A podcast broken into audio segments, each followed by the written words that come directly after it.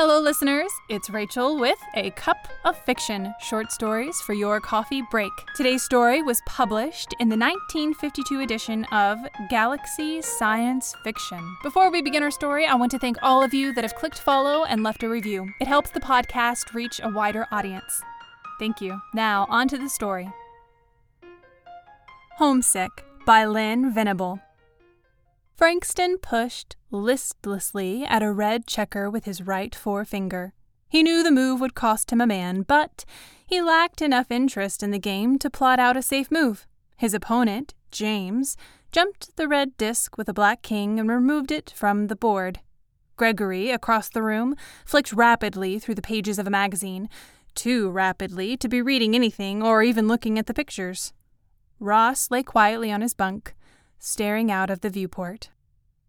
The four were strangely alike in appearance, nearly the same age, the age where gray hairs finally outnumber black, or baldness takes over, the age when the expanding waistline has begun to sag tiredly, when robust middle age begins the slow, accelerating decline toward senility. A strange group to find aboard a spaceship, but then the Columbus was a very strange ship. Bolted to its outer hull, just under the viewports, were wooden boxes full of red geraniums, and ivy wound tenuous green fronds over the gleaming hull that had withstood the bombardment of pinpoint meteors and turned away the deadly power of naked cosmic rays. Frankston glanced at his wrist chrono. It was one minute to six. In about a minute, he thought, Ross will say something about going out to water his geraniums. The wrist chrono ticked fifty nine times. I think I'll go out and uh, water my geraniums, said Ross. No one glanced up. Then Gregory threw his magazine on the floor. Ross got up and walked, limping slightly, to a wall locker. He pulled out the heavy, ungainly spacesuit and the big metal bulb of a headpiece. He carried them to his bunk and laid them carefully down. Will somebody please uh, help me on with my suit? he asked. For one more long moment, no one moved. Then James got up and began to help Ross fit his legs into the suit. Ross had arthritis, not badly, but enough so that he needed a little help climbing into a spacesuit. James pulled the heavy folds of the suit up around Ross's body and held it while Ross extended his arms into the sleeve sections. His hands, in the heavy gauntlets, were too unwieldy to do the front fastenings, and he stood silently while James did it for him. Ross lifted the helmet, staring at it as a cripple might regard a wheelchair, which he loathed but was wholly dependent upon. Then he fitted the helmet over his head, and James fastened it down and lifted the oxygen tank to his back. Ready? asked James. The bulbous headpiece inclined in a nod. James walked to a panel and threw a switch marked Inner Lock. A round aperture slid silently open. Ross stepped through it, and the door shut behind him as James threw the switch back to its original position. Opposite the switch marked Outer Lock, a signal glowed redly, and James threw another switch. A moment later, the signal flickered out. Frankston, with a violent gesture, swept the checkerboard clean. Red and black men clattered to the floor, rolling and spinning. Nobody picked them up. What does he do it for? demanded Frankston in a tight voice. What does he get out of those stinking geraniums he can't touch or smell? Shut up, said Gregory. James looked up sharply. Curtness was unusual for Gregory. A bad sign. Frankston was the one he'd been watching, the one who'd showed signs of cracking, but after so long, even a psycho expert's opinion might be haywire. Who was the yardstick? Who was normal? Geraniums don't smell much anyway, added Gregory. yeah, agreed Frankston. I'd forgotten that. But why does he torture himself like this? And us, too? Because that's what he wanted to do, answered James. Sure, agreed Gregory. The whole trip, the last twenty years of it, anyhow. All he could talk about was how, when he got back to Earth, he was going to buy a little place in the country and raise flowers. Well, we're back, muttered Frankston with a terrible bitterness. He's raising flowers, but not in any little place in the country. Gregory continued almost dreamily. Remember the last night out? We were all gathered around the view screen, and there was Earth, getting bigger and greener and closer all the time. Remember what it felt like to be going back after thirty years. Thirty years cooped up in this ship, grumbled Frankston. All our twenties and thirties and forties. But we were coming home. There was a rapt expression on Gregory's lined and weathered face. We were looking forward to the twenty, maybe thirty good years we had left, talking about what we'd do, where we'd live, wondering what had changed on Earth. At least we had that last night out. All the data was stashed away in the microfiles. All the data about planets with air we couldn't breathe and food we couldn't eat. We were going home. Home to big, friendly, green Earth. Frankston's face suddenly crumpled as though he were about to weep, and he cradled his head against his arms. God, do we have to go over it all again? Not again tonight. Leave him alone, ordered James with an inflection of command in his voice. Go to the other section of the ship if you don't want to listen. He has to keep going over it, just like Ross has to keep watering his geraniums. Frankston remained motionless as Gregory looked gratefully at James. James was the steady one. He was easier for him because he understood. Gregory's face became more and more animated as he lost himself, living again his recollections. The day we blasted in. The crowds, thousands of people all there to see us come in. We were proud. Of course, we thought we were the first to land, just like we'd been the first to go out. Those cheers coming from thousands of people at once. For us. Ross, Lieutenant Ross, was the first one out of the lock. We'd decided on that. He'd been in command for almost ten years, ever since Commander Stevens died. You remember Stevens, don't you? He took over when we lost Captain Willers. Well, anyway, Ross out first, and then you, James, and you, Frankston, and then Trippett. Me last, because you were all specialists, and I was just a crewman. The crewman, I should say. The only one left. Ross hesitated and almost stumbled when he stepped out. And tears began pouring from his eyes, but I thought, well, you know, coming home after 30 years and all that.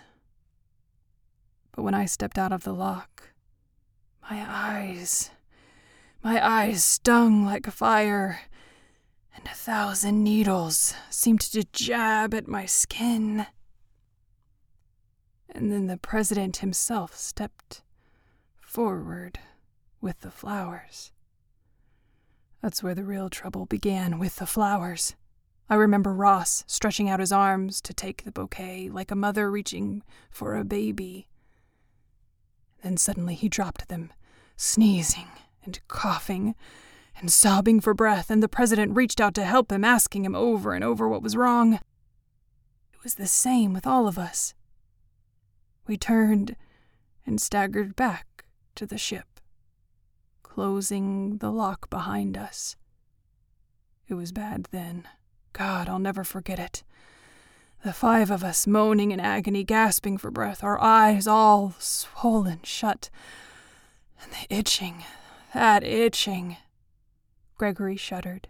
Even the emotionally disciplined James set his teeth and felt his scalp crawl at the memory of that horror. He glanced toward the viewport, as though to cleanse his mind of the memory. He could see Ross out there among the geraniums, moving slowly and painfully in his heavy spacesuit. Occupational therapy. Ross watered flowers, Gregory talked, and Frankston was bitter, and himself Observation, maybe? Gregory's voice began again. And then they were pounding on the lock, begging us to let the doctor in. But we were all, all rolling and thrashing with the itching, burning, sneezing, and finally James. James got himself under control enough to open the locks and let them in. Then came the tests, allergy tests. Remember those? They'd cut out little rows of scratches in your arm. Each man instinctively glanced at his forearm, saw neat rows of tiny pink scars, row on row. Then they'd they'd put a little powder in each cut, and each kind of powder was an extract of some common substance we might be allergic to. The charts they made were full of P's, P for positive, long columns of big red P's, pollen, dust, wool, nylon, cotton, fish, meat, fruit, vegetables, grain, milk, whiskey, cigarettes, dogs, cats, everything. And wasn't it funny about us being allergic to women's face powder? Ha! We were allergic to women from their nylon hose to their face powder. Thirty years of breathing purified, sterilized, filtered air, thirty years of drinking distilled water and swallowing synthetic food tablets had changed us. The only things we weren't allergic to were the metal and plastic and synthetics of our ship. This ship.